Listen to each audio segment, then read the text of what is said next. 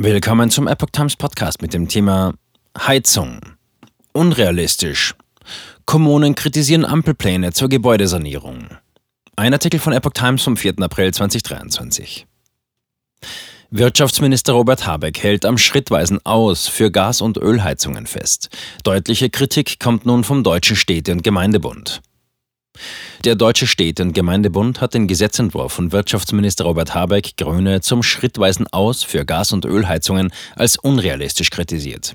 Die Wärmewende sei zur Erreichung der Klimaschutzziele notwendig und die Zielrichtung stimme, sagte Hauptgeschäftsführer Gerd Landsberg der Neuen Osnabrücker Zeitung vom Dienstag. Aber leider ist das nicht mit realistischen Zahlen unterlegt, sagte Landsberg. Zudem fehle eine exakte Feststellung zur Summe der betroffenen Gebäude, der Handwerkskapazitäten und der Kosten. Ohne eine entsprechende Analyse werde die Politik aber im Zweifel die Menschen nur verunsichern, sagte der DSDGB Hauptgeschäftsführer. Er warnte vor einem abnehmenden Klimaschutzengagement in der Bevölkerung infolge der Vorgaben.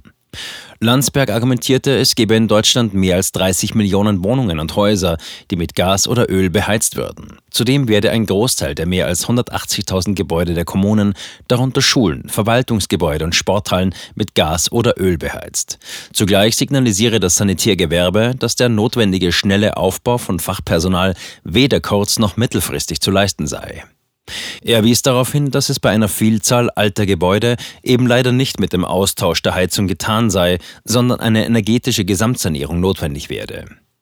Kritik übte Landsberg auch an den geplanten Ausnahmeregelungen für Menschen ab 80 Jahren. Diese seien verfassungsrechtlich fragwürdig.